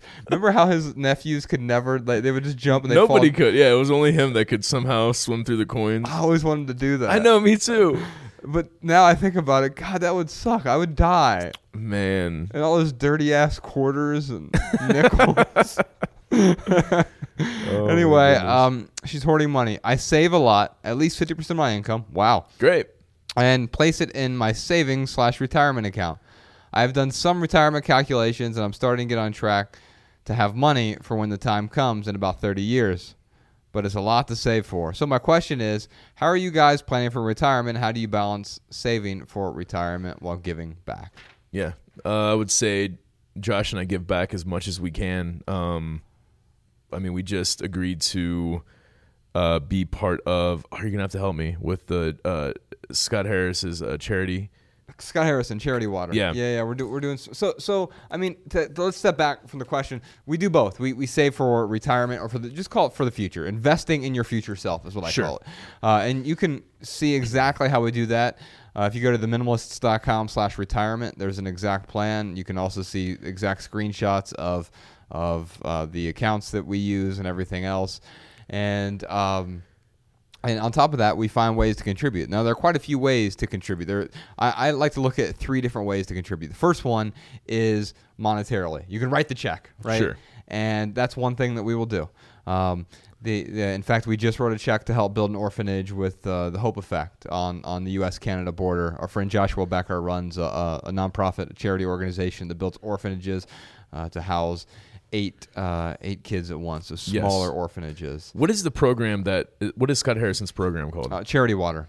I know it's Charity Water, but the program that we specifically signed up for. Yeah, I, I, it's uh, it's an amazing yeah. I- don't remember the the, the exact title. name of it. Yeah, yeah. But right. anyway, he reached out to us and said, "Hey, you guys have done a lot for Charity Water, uh, giving away your birthdays and, and raising money. Would you guys be willing to be part of, you know, this initial? I think it was twenty thousand people that he's trying to commit to give. Uh, I forget ten or twenty bucks. We'll, we're going to give more than that uh, a month and be a regular donor. But he's trying to get it to a point where he, he will eventually have one million uh, contributors." and his whole goal is to basically provide everyone in the world with clean water. Yeah. That is a lofty goal. Yeah. But like after watching that video, I think he can do it, man. I think so too. And and uh, all the progress they've made over over the the last uh, ten years or so. It's, it's unbelievable. Uh, yeah, and so we helped them build a few uh, three wells in Malawi um, a couple years ago, uh, three years ago now, and and we've done some other stuff with Charity Water as well. So so that's the second way to do it is to inspire other people to help you contribute, right? Mm. And so the thing we're talking about right now. I don't talk about it because, hey, look at me, look how great I am. I built an orphanage and a school, and no, it's to, it's to get other people to contribute as well because Ryan and I can give only so much. We're certainly not millionaires or anywhere close to that. And so so what we can do is give some of the money that we have. We can also inspire other people. And so yeah, I give a good portion, uh, minimum 10% of what my income is, uh, find ways to give that into a charity. Ideally, I want to be able to give a third of my money uh, and, and resources to, to charity. And while that is also a, a lofty goal, the other way that you can contribute if you don't have the resources to do it, by the way, we, we can all, can, if, if we live in the developed world, we all have the resources to do something to contribute. Yeah. So yeah, if you don't have the monetary resources, as well. Yeah, you can start with the money. And, and I, we were talking about Adam Dressler earlier. I would say the money's probably the easiest way to contribute. Yeah. And what I mean by that is, especially for a rich person, like they can just here's money, Right. just throw money at it. And they need in these NGOs and other places, they need that money, right? I mean, the reason Scott Harrison reached out to us was twofold. Can you inspire other people to contribute to Charity Water? But also, can you guys give something on a monthly basis? Right. And uh, so the answer to that was was yes to both of those. Uh, but but even in, uh, my friend Adam, we were, who we were talking about the photographer earlier, he he said something to me that was really profound because I made really good money in the corporate world, close to a couple hundred thousand dollars a year, and I, I wasn't certainly wasn't giving ten percent of my income back then, right? No. And and he and then when I walked away, I remember that first year I made twenty three thousand dollars that first year, and I was shocked I even made that much. Like a lot of that came toward sort of the end of the year, and uh, but I found a way to contribute ten percent of it minimum. It was twenty three hundred dollars. I made twenty three thousand. I found a way to contribute twenty three hundred dollars that year, and it was because my friend Adam said. If you're not going to give 10% when you're making $23,000, you're not going to give 10% if you're making $230,000. Right. If you're making $2.3 million, you, you're going to find a way to talk yourself out of giving that 10% then as well. And so that's what worked for me. And uh, that was the first way was contributing monetarily. The second way is inspire others to contribute however you can. The third way is you can donate your time. It's the other resource you have, your time and attention. Soup kitchens, food banks, Habitat for Humanity. There are ways for you to contribute to your local community in a meaningful way. Yeah. Yeah, I would say uh, the time, giving your time is most meaningful. And that's really where I was going. Because, you know, when, I, when we built that school in Laos, when I went out there, they were just, oh, thank you for bringing your American money. And, and they were really grateful for it. Don't get me wrong. But I'm looking at this amazing school. And it's like, you know, the money, that was the easy part. Like us, for us to go to our audience and say, hey, can you help us build this school in Laos? Um, that didn't take a whole lot of man hours. It took some hours to get the essays together and uh, to, to talk about it. Don't get me wrong, like there's definitely work that went there, but to build those that school, which took many, many, many hundreds of work hours, Right. to build like that is where the real contribution happened. And that that village got together and they they essentially uh, all chipped in to help build this school. I mean, there were a couple people that they paid to come out and build a couple things, but for for most of it, it was volunteer work Yeah. that helped build this school. So yeah, like for me, um, I don't keep track of now. Now you're like making me. Oh, I'm comparing myself to Josh. Am I giving ten percent? No, you know what I do? It's like I get hit up. I get hit up several times a month. Hey, help me out with this Patreon. this Patreon campaign that I'm doing. Right. I can't tell you. I I, I have uh, probably five different Patreon accounts that I'm donating to right now. Uh huh. Um, my sister calls me when I'm in upstate New York. Hey, my dog needs this surgery, and I need 500 bucks. Can you help me out with 500 bucks? Yeah. So I'm like finding a Western Union up in the middle of nowhere, upstate New York, to send my sister 500 bucks. Yeah. Or um, and, and I could sit here and give more examples, but my point is, is like I will contribute whenever I can Right. um, and it's when it's when people are coming to me and and really asking me for it whether it's uh, you know i can't tell you how many um, kickstarters and what's the other one? It, does, it doesn't matter but how many Indiegogo. yeah indiegogo campaigns i've donated to this year. Um, it, it's it's a matter for me. It's not i don't have to put a percentage on it as much as like am i giving back? But i'll tell you giving my sister 500 bucks donating to an indiegogo campaign um, uh, uh, giving to charity water doesn't feel as good as like me volunteering my time to help out the refugees here in Missoula. Like Yeah, when you- that for me is the most meaningful, man. When like you say that's the most meaningful. because it's yeah, it's building a it's building a connection with people. Mm-hmm. I can see the direct impact I'm having with my time, and when I think about the past, the stuff that we used to do, um, uh, we, we- that we've done a lot of in the past with soup kitchens and with Habitat for Humanity, Mm-hmm. like those are the most fun Mm-hmm. and they're the most meaningful. Yeah. So, um, just to your point of if you don't have money as a resource, which if, whether you got five bucks a year or five thousand dollars a year to give away, you can certainly give something. But giving your time, I think, is for me is the most meaningful way to contribute. And I think the cool thing about like the school, for to use that example earlier, it took all three of those things: the money, the inspira- inspiring others to contribute, and the time Yeah. of, of people. It takes all three of those for any of these things to come together. So Absolutely. So it looks like it, it- looks like Elise is looking at give, finding ways to give back. I found the best way for me to do it, so that I'm not constantly like, who do I give this to, or or oh, did I contribute it all this month? Is automate it. So I'll, I'll tell you four places that that I donate every month, and uh, these may be th- these may make sense for you, and they, they may not. Uh, the first one is uh, GiveWell.org. They have the top six most uh, effective charities in in the entire world, uh, uh, nonprofit organizations in the entire world. Uh, so I, I, I give to GiveWell.org, and they allocate it evenly uh, among those six. But then also the top one is called the Against Malaria Foundation, and I will give every month to the Against Malaria Foundation on top of what I give to GiveWell.org.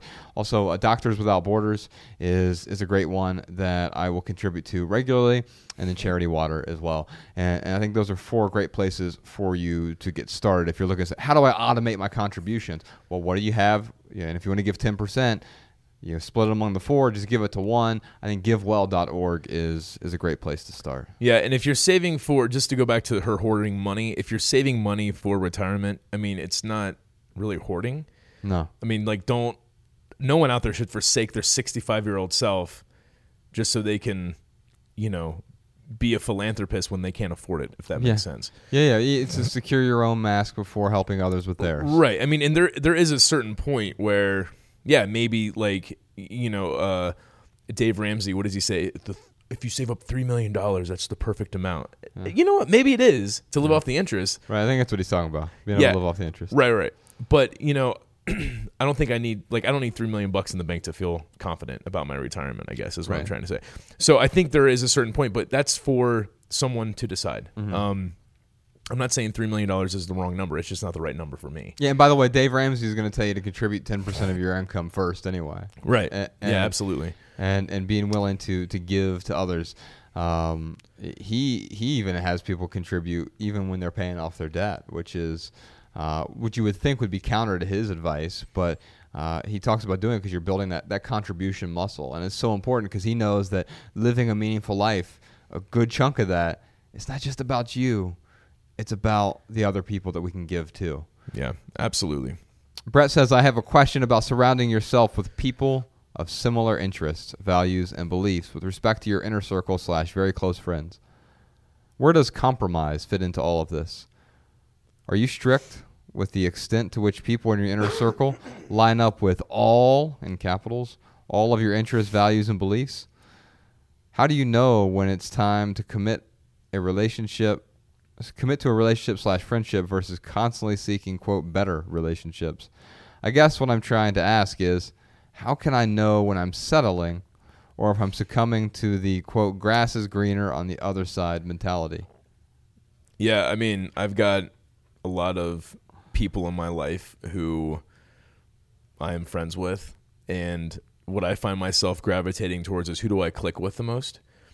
And what I mean by that is it might be someone who has really different uh, beliefs, but very similar values, and we will have you know these great conversations about beliefs um, and we click really well when it comes to you know talking about certain topics.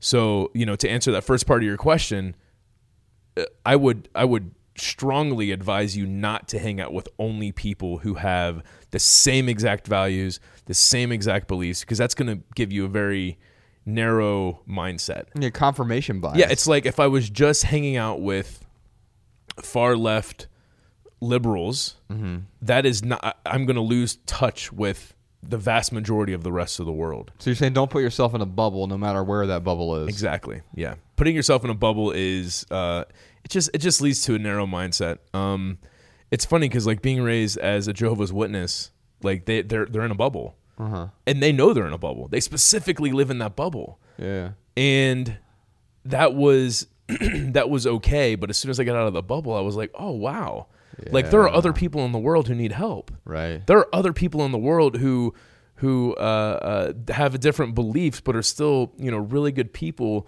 who c- can still live very meaningful lives. You don't have to be just in a bubble to live a meaningful life. I, I would say that's probably the easiest way to live um, but it's probably the least effective way to contribute to uh, society is to Yeah. live in a bubble. Yeah, I agree. To you, you, want to be able to be open minded. It's the reason you'll hear me talk about people like Rob Bell and Sam Harris in the same breath. They have completely different beliefs, Yeah. uh, but they have similar values. And then in terms of interests, you so do the people in your life need to align with your interests, values, and beliefs? Was the question. The values, yeah, I think for the most part, you want people to have at least similar core values to you. Otherwise, they're going to distract you from. Yeah. If I'm hanging out with someone to be. who's doing a bunch of narcotics, yeah, like that's that relationship is not going to click very well. Right. Like it, that's going to be miserable for me. Yeah. If their interest is heroin, then Right. then uh, I mean, that's obviously an extreme, but It is, it is an extreme, but it's not that extreme in this country right now. Yeah, that's I mean, true. In terms of people who are on opiates, um, it's it's worse than it's ever been. And so um, when when people have those interests, um, that can be detrimental. There are other people who are going to have different interests from you, but they'll have some overlapping interests, and that's great. I mean, I just found out that I like stand up paddleboarding last month. I've never done it before until until last month. I finally went out and didn't fall off, and I said, huh. Uh, may, maybe it's something I could do. But so Ryan has that interest, so maybe that's one interest we'll share. But before then, we didn't have that same interest. It doesn't mean that we don't have the same values. It's just one interest. So Ryan will spend time, you know, surfing or snowboarding or skiing or whatever he does with those interests. Those are his hobbies or whatever, and those are going to be different from some of my interests. And I'll, I'll spend time with different people uh, pursuing other interests, or just spend time by myself pursuing my own interests. But where we overlap, we'll share those interests together. Yeah. So who makes you feel the best? That's where you need to focus your energy. Because he talked about the grass is always greener, and I just thought if I had someone who was trying to be my friend, knowing that they were trying to upgrade their friends, I wouldn't want to be their friend. Right. Does that make sense? Yeah. Yeah. So uh, don't worry about upgrading your friends. If you're worried about that, then you've got to refocus that mindset. Um, it- it- not only that, like you're gonna have. I mean, that's the the surfing example. Channel like you're yeah, channel surfing. Like you're always. They can't hear you They can't hear me doing the fake remote control. fake remote control. in my thumb. podcast. Yeah, I mean it's it's the channel surfing thing. Um, you're always gonna find something better on TV, and uh, you know when I would get you know uh, into channel surfing, I would start with you know this show and then commercial break, and I flip to something else. Then that would have a commercial break, flip to something, and eventually I'd come back to what I started watching in the first place. And you've missed 10 minutes of Missed it. 10 minutes of it, yeah. So uh, you, you, I would highly recommend that no one perpetuates that channel surfing mentality. Find the channel you're happy with and stick with Just it. Just stick with it. Yeah, if you got friends that make you feel good, stick with those friends. Um, If you're on an infomercial, change the channel. yeah, yeah, Yeah, so so uh, to continue a different metaphor is yeah, sometimes the grass is greener, but worry about your your grass Yeah. first. no. Abigail says, "What kind of tiny homes were featured in your documentary? How can I get one?" Well, if you act now, we can give you 10% off. Oh my goodness! I don't. uh, Are there tiny home brands? Ah, there might be. I don't know. So, so there are quite a few different types of living spaces in our documentary. Uh, everywhere from Joshua Becker and his family's house in the suburbs of, of Phoenix. Uh, they they live in a uh, a nice but not oversized home, but it's a sort of regular home in the suburbs. It, but it's probably tiny for some suburban homes. I mean, the average house built last year was 4,300 square feet Oh wow! and uh, they continue to get larger somehow. And uh, we're not using that space as as pointed out in the documentary. And so uh, he figured out what was enough for him and, and his family in, in Arizona. And then we have uh, tiny houses, like the the smallest house in there was Tammy Strobel's tiny home. I think it was 180 square feet. I mean, it's a tiny house. Yeah. Uh, her and her husband Logan live there, and that's what's enough for them. We also have Frank, the minimalist architect, who lives in a 700 square foot home, and it's beautiful, and he designed it himself. He also uh, designed the two houses adjacent to that house, so they all he has three houses on his property because his house is so small. He was able to have one to rent out to some uh, grad students while he's there, and uh, he also has a second house for his wife. He and his wife have separate houses, and they both li- and, and their houses are, are joined by this outdoor wildlife sanctuary. It's like an outdoor hallway because it's in Tucson, so you can have an outdoor hallway, and it's beautiful and it works for their life. That's what's enough for them. We had Graham Hill in there who has a micro apartment, 400 square feet. That sleeps seven, I believe. Had enough space, dinner for 12, home office, home movie theater, all in 400 Yeah. square feet because everything's modular. And then, uh, of course, we had Jacqueline uh, and uh, David Friedlander, their uh, 500 square foot apartment in Brooklyn for uh, them and their, their two kids. And uh, that's what was appropriate for them 500 square feet. And there was some different modifications to that as well some Murphy beds and, and some multifunctional spaces. And so, um, oh, and one other person. The person I would encourage Abigail to reach out to is Jay Austin. Jay Austin runs a Tiny House uh, Company, uh, and uh, he's the person I would encourage you to reach out to. So Jay Austin, find him online. Yeah. rand says, "Do you ever see any benefit from stockpiling certain items? For example, my fa- well, I, don't you think?" Uh, so let me. I'll just continue this question. For example, my family prefers a certain toothpaste, Mm. and it is only available at a few locations. Doesn't it make more sense to buy a lot, so you don't need to make multiple trips to the store? I mean, we're all stockpiling something. All right, let me t- let me talk about the things I stockpile. Yeah. Toilet paper. Ooh, do you have more than one square? Yes. I I personally I stockpile. I go to the store and buy one square at a time, only when I need it. Man, you're always one upping me, Millie. uh, I I stockpile floss. I have probably five containers of floss right now. Uh huh. Um, the reason being is I can't. The brand of floss I use cannot get it anywhere in Missoula. Uh huh. So I order it online. He uses horsehair floss. yes, exactly. No, it's I don't even It's know. elegant. It's gold plated. I'd have to like I'd have to look I don't even know what the exact brand is, but it doesn't matter. My point is is it makes sense for me to have five things of floss because when I as soon as I get down to that last one, Uh-huh. I'll order a few more. I don't think I have five. I probably have like three right now. It doesn't really matter. But my point is could is have 10. how It's far okay. yeah, how far away is the store?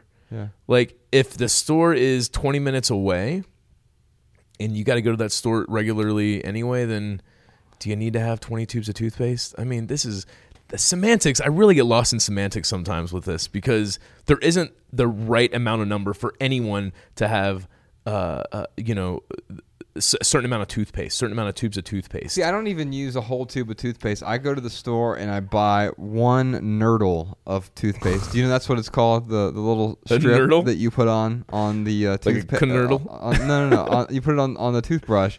It's a nurdle. I pay them a quarter for one nurdle. You're getting ripped off man. Every time. yeah, but I don't have to store it, man. I'm not stockpiling Yeah. nothing.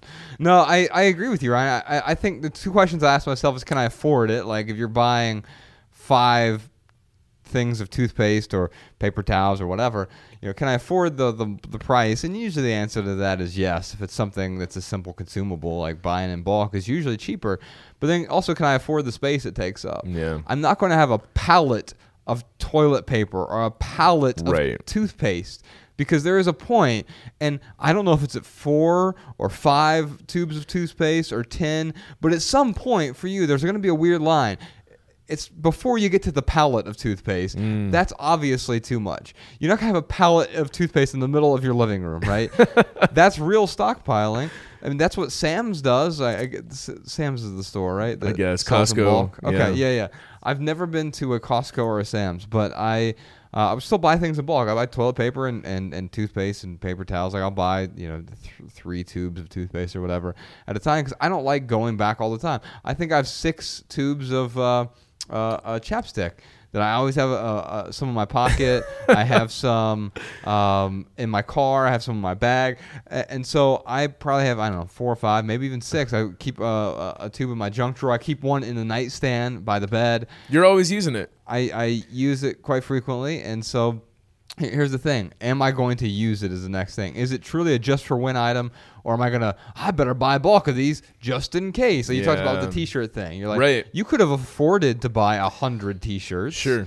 Uh, if not, you could just put it on your credit card. Right. And, and but you can't afford the space it's going to take up in your home or in the back of your mind too. You have Yeah. to think about that cost. Yeah, so don't focus on the number of items. Like Josh and I always talk about this. Like there isn't ever going to be a perfect amount of item for anyone. Focus on what makes sense for you and your family. If you live in the middle of nowhere, Montana, and the only place you can get your tubes of toothpaste are an hour and a half drive away because that's where uh, you know the store is. First off, I'd say order it online. Uh, Yeah. Don't drive an hour and a half away. Um, but but yeah, I mean, to each their own on when it comes to that. You know exactly whether it is a just in case or a just for when. With the floss, with the chapstick, with the tooth toothpaste, with toilet paper, with paper towels, like they're all just for when. Those things are going to get uh, they're going to get used up. Um, so yes, like there is a balance between having one square of toilet paper or one nurdle of toothpaste Right. uh, versus a pallet of toothpaste. And you know what? It's you- somewhere between the two. yeah, although I would argue if you've got like a 10,000 square foot garage, you could probably do something better with that space than a pallet of toothpaste. yes. yeah. Unless you are selling toothpaste. If that's your business. right. Unless you, yeah. So our advice to you is get in the toothpaste business. Next question. All right, Clark says, "Hey guys, you ever thought about getting into the toothpaste business?" Clark says, "Hey guys, it's a real pleasure to see you live. Well, it's a real pleasure to be seen, Clark. Thank you. I have uh, I'm having a crisis of purpose at the moment, and was wondering if you had any advice. Do I need a purpose to live a meaningful life? What action can I take to help me find one?" Hmm. Uh, oh no, actually, he said, "Ooh, okay, this changes the whole question." Oh, okay. What action can I take to help me find it? Oh. What is my purpose in life? Man, this is um this is something I struggle with a lot and I'll tell you what I've the conclusion I've come to. What's his name? Clark. Clark, let me tell you the the the, the conclusion I have come to is there is no it. There is no one specific purpose. What I'm doing right now feels very purposeful. And uh, you know, making the documentary, recording this podcast, going out on the road, it all feels very uh, purposeful. Which I do think, yes, uh, for me to live a meaningful life, I do have to have some purpose. But it doesn't mean that I have to be Ryan Nicodemus, one half of the minimalists, to have a purpose in my life. Yeah, you don't Uh, have to have that identity. Right. There there is no you weren't I wasn't born to be one half of the minimalists. Um, I wasn't born to be a snowboarder, obviously. I was or a, I should say a professional snowboarder. Right. Um, but but regardless, what I'm getting at is is sometimes the purpose in life is a very grand thing. Sometimes you're you know you are going out and contributing uh, in in this amazing way. I mean, uh, for me to think that you know Josh and I have this opportunity to contribute to millions of people uh, via the platforms that we have is is very humbling, and it is an honor, and it does feel very purposeful. But you know, I'll tell you, um, my grandmother right now, 83 years old, uh, she her health is deteriorating, and I might have to take uh, a few months break uh, in the next couple years to go take care of her if none if none of my other family members can. Yeah. And at that point, that's going to be my purpose. And uh, that that will you know not take me away 100 percent from what, uh, what from what I'm doing now, but it certainly um, will uh, dilute, I guess, my my uh, the time that I spend. What I'm getting at is is that your purpose, Clark, it could be taking care of your 83 year old grandmother. It could be going to the soup kitchen once a month uh, to help people eat. It could be uh, volunteering your time at Habitat for Humanity uh, once every quarter uh, to help a family, a poor family, uh, uh, who hasn't who's had some misfortune to build them a home whatever it is, it doesn't have to be this grand. I'm going to help millions of people. Just find that one that one thing that you can contribute towards, and that is what is going to help you feel a purpose. And you know what? Start with Clark. I'm giving you a suggestion right now. Go to the soup kitchen. Start doing that on a regular basis. You're going to start to feel purpose, and from there you can build off of that. And so what you're saying also there is your purposes will morph over time, uh, and certain things will become priority. And so if, if the word purpose is too sort of lofty for people, and and it can get, it can be weighted for some people. "Ah, I feel like this is my purpose in life. Two things. One is like Ryan said, you you aren't you weren't born to be an astronaut or a yoga teacher or an accountant or or whatever. You don't have a purpose. So it's not about finding it Yeah. instead of finding a purpose, maybe find something to focus on. What do you want to focus your time on? What do you want to prioritize? And then can you cultivate that into a passion and eventually cultivate that passion into a purpose? And that could be a multi-step process, a multi-year process possibly. And in the, in the process you might find out the thing you thought you were passionate about, you were actually just excited about. Maybe you thought you wanted to be a blogger or and so you started a blog and tried it out but then you found out ah, I was just excited about it. I wasn't actually passionate about it. It's okay to move on and find something else to focus on.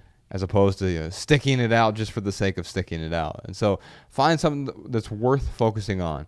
And the way to do that is figure out what your values are and align your short term actions with those long term values. And part of that is hopefully going to be contribution. That's going to be one of your values. And one way to fulfill that right away is to understand other perspectives. A soup kitchen is a great way to do that. If you don't have a soup kitchen, you probably have a food bank locally.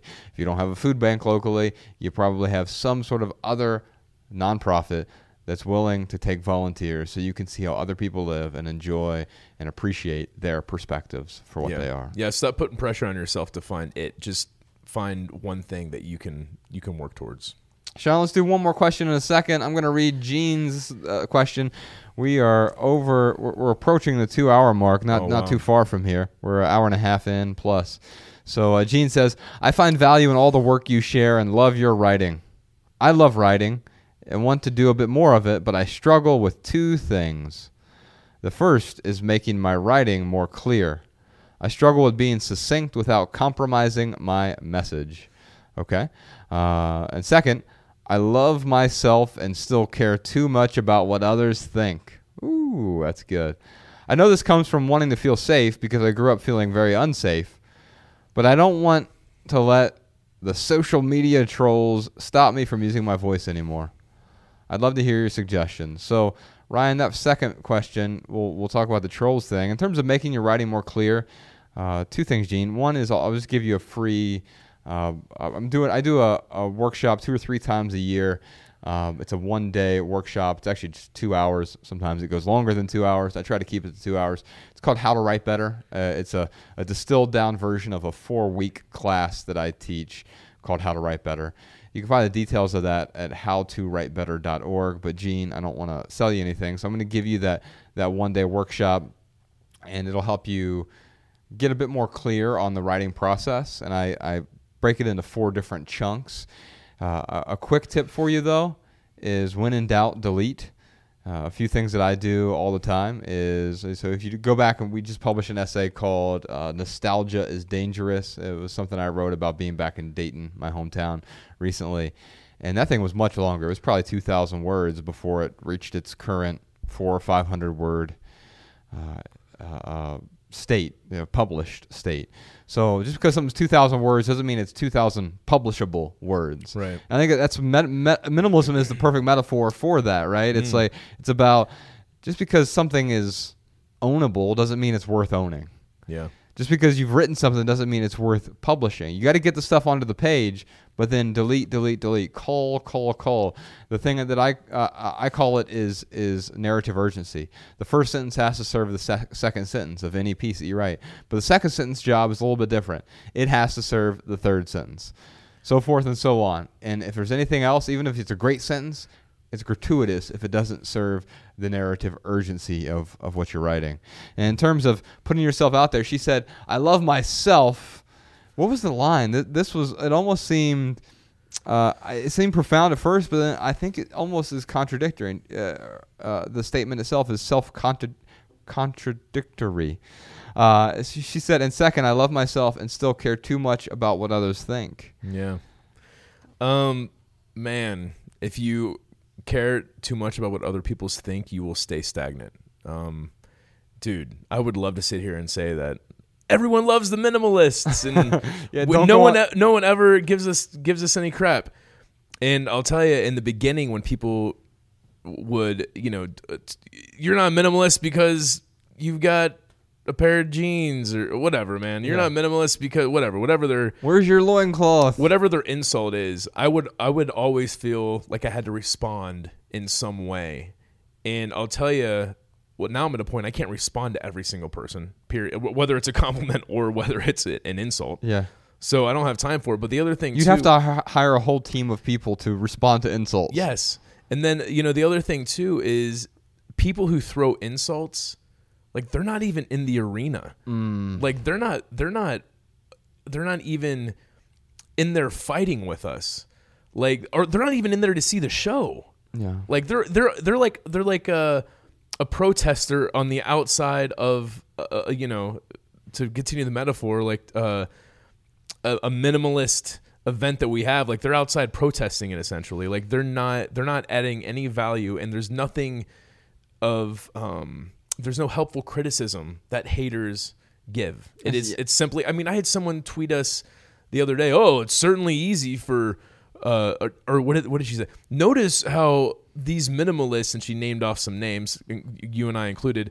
Notice how they all had, uh, you know, very well-paying jobs, and they saved all their money uh, before they quit their jobs. It's certainly easy to give up everything uh, when you have a bunch of money saved up. Yeah, and you know what that tells me is like she doesn't. She's never read or listened to anything we've ever done. Right. Um, I I did not have uh hardly anything saved. I mean, I had You, you, still know, had debt when you left. the yeah, dude, I had four or five months uh, of of bills saved up, uh, maybe six months. And yeah, at the end of the day, like she's making a lot of assumptions that aren't true, so she can justify the insecurity that she's feeling inside of herself, and then projecting that towards us. Yeah. And at the end of the day, like to me, I wish her the best of luck in life, but I don't have to respond to her, nor do I even have to let her criticism um, affect me at all. So I, I guess like a simpler way put, um, you- there's always going to be haters, and the more you write and the more you put yourself out there, the more people are going to love you, and the more people are going to hate you. Yeah. It's it's the nature of the world. If there was uh, something you could write that appealed to everyone, well, then it's I I guarantee you it's not going to be very interesting. It's going to be a vanilla uh, version of writing that's going to appeal to as many masses as possible. And you know what? I love vanilla flavored ice cream, but it certainly isn't my favorite uh, flavor of ice cream. No one's raving over the vanilla that that is uh, at the local you know, Yeah, so- deli or whatever. So I guess you know um, another point is like if you're not if everyone likes you, something's wrong. Yeah, the, uh, I just finished uh, a book called Black Privilege by by Charlamagne tha God, um, and uh, it's a really good book, especially the the audiobook version. So I, I I was reading it and I got about halfway through, and uh, it's written colloquially and it's very it's written very auditorily. And so i listened to the audiobook and he read the audiobook and it was so good. But he talks about the rule of 10 uh, when he got on the radio he realized that uh, he was spending way too much time trying to uh, convince the haters that they shouldn't hate him. He said, but no matter what, if you have 10 people listening to you, three of them are going to love you, three of them are going to hate you, and four of them are going to be on the fence. He said, I was spending all my time trying to get the people who love me to keep loving me and trying to get the people who hated me to stop hating me and change their mind when really it's the four people on the fence where it's like let me see if I can add value to them. Mm. Let me see if I can help them better understand. And if they're a little bit on the fence, that's great. But yeah, you're gonna get you're gonna get that criticism. And I try to delineate criticism from feedback. I, mm. I I seek out feedback. It helps my my writing get better. It helps me uh, develop as a podcaster or on video or whatever else. Uh, speaking live like we do on tour, that's terrifying to speak in front of a thousand people on a stage. But uh, I, and I I will accept whatever feedback I get because it's going to make it better next time that I do it. Yeah, absolutely. But uh, that's stuff that I seek out. The the critics, they're seagulls. They fly overhead, they shit on you, and they fly away. I don't get any value from that whatsoever, and so I just ignore it. I don't respond. Go back and listen to our critics episode of the podcast. Um, it was uh, it's one of my favorites. We went and read a bunch of mean tweets that people sent us about the documentary and other stuff, and just about us and our hair and everything else. And so, if you haven't listened to that, it's back in the feed uh, a while ago. It's called Critics. We also did an episode on criticism specifically. You can go back and listen to those. I'm out of questions here, but Sean, do we have one more from the live feed? Uh, the folks who turned in their homework late. Yes, we do. This one's from Betty. All right, Betty. Betty says, uh, My husband has a few goals that he states are important to him. Unfortunately, he's not any closer to achieving them than he was one to two years ago. Mm-hmm. His free time is spent on doing other things that bring him joy, and it seems apparent that his goals are not a priority. I would love to see him reach his goals if that is what he really wishes, or support him in letting them go. That's the better path. I'm not sure how to broach the subject with him. What are your thoughts on that? Yeah, I, if it was me, I would just say, hey, uh, I'd pick the going back to the question we had earlier with um, uh, what were the I forget her name, but her dad has a ton of stuff and works a lot, and it's going picking that one thing that you want to help him with. Right. So you know, if the, if his goal is being a costume designer, then you go to him and you're like, hey, Um, I really want to. You've got so many goals. You're such an ambitious person. I really love that about you. Um, and I really know that you love uh, costume designing, and I really want to help you uh, become a, a, a costume designer. Um, I was looking into the community theater here, and there's you know a role open uh, as an assistant costume. I mean, anything you can do to help that one that one goal. But at the end of the day, um, if they're not taking the help, if they're not taking the action, then you know they're just giving those goals or those uh, maybe even priorities lip service. Yeah. And there's at that point, like there's not, um, you can't force someone's hand. Throughout my 20s, I wanted to write a novel. Mm-hmm. I was an aspiring novelist. And it sounds to me like your husband is aspiring a lot, but not perspiring enough, not putting in the work the, to achieve the goals. Now, part of that could be paralysis analysis, right? Analysis paralysis. It, it, it- you just you see, well, I have seven different goals. Can you imagine if I wanted to write seven books? Uh, how how uh, uh, how stuck I would feel because like well I haven't even done one, and so like Ryan said, it's about finding that one, the one that's really stands out, and it may not be that there is one that definitely stands out. There might be two that stand out, and if that's the case, my advice tends to be you flip a coin. You know, goal number one is heads. Goal number two is tails. Flip a coin, and then have him before looking at it say, "Do you hope it landed on heads or tails?" And if you do that, you're, you don't even need to look at the coin at that point. You know what thing you need to pursue, and then put the other stuff on the back burner. They're not real priorities right now because your priorities can change over the years. In fact, they should change over the years, right? It's not still my priority to continue writing everything that remains. that thing is done and it's out there in the world and I'm really proud of it. It's the absolute best that we could have done given the resources we had. So my priority is different now. And so once you've achieved that one thing that you were focusing on for so long, you can move on to the next thing. You're not going to get everything done today, but you can get everything done over the course of many decades. And so think about it that way. Uh, letting go of, of having all these goals, letting go also of the aspiration. Instead of just aspiring to do the thing, you actually have to do the thing, whatever it is. And it's usually not sexy or fun when you're pursuing the thing. There's a, there's an old old, old uh, saying that writers don't like writing; they like having written. Right. And that's so true. I mean, sometimes writing is one of the hardest things in the world. You want to put your head through a wall. You're like, why am I doing this? But you really like when that book is finished and out there and published, and other people are getting value from it. And uh, all the way up until then, it's not the most fun thing in the world. And so find one thing, focus on that, stop aspiring, and start perspiring. Yeah. And just yeah, just uh, offer offer your help towards one thing, and and that's really all you can do. I mean, I'm just trying to think of the things that you know when we had those spreadsheets of goals that we had to talk each other out of Yeah. um, or talk each other into, whatever it may be. Right. Uh, but we were open to that, you know. Right. So, is there a perfect approach? Uh, the only thing that I think is a perfect approach with having someone simplify their life or fulfilling their goals is is to support them as much as possible.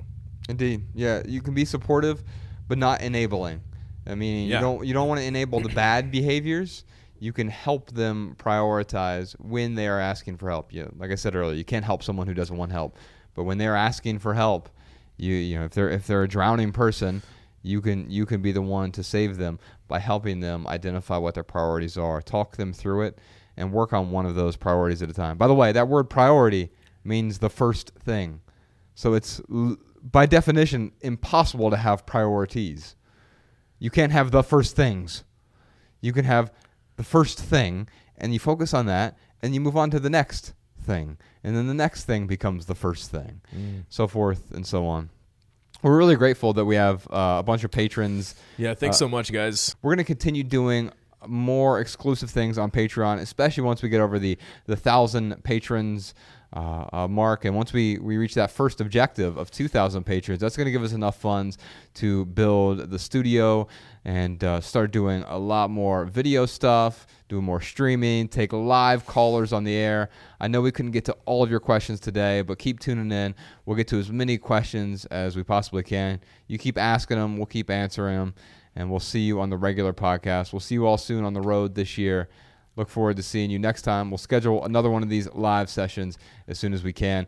Like I said, we'll, we'll try to do it quarterly, but uh, uh, we'll definitely do it quarterly. We'll try to do it more frequently than quarterly. A, if you're getting value from this, so we'd love your feedback below uh, uh, the uh, the live stream on Patreon. You can uh, Patreon. You can you can leave your comments there. But we'd also love uh, to to do more of these so that if you're going to continue getting value from us doing this even monthly or or bi-weekly if, if people are supporting us here you, you have gone out of your way to support us keep our po- podcast 100% advertisement free and we we really appreciate that All right, guys. Thanks so much. yeah if you leave here with one message we hope it's this love people and use things because the opposite never works thanks for listening y'all See you next time.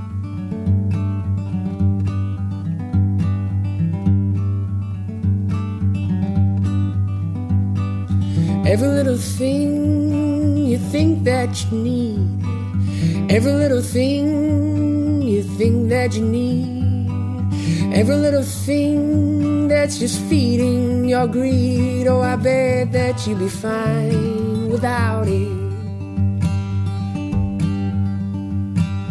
Every little thing that you gotta have. Every little thing that you gotta have you gotta reach for and you gotta grab. Oh, I bet that you'll be fine without it.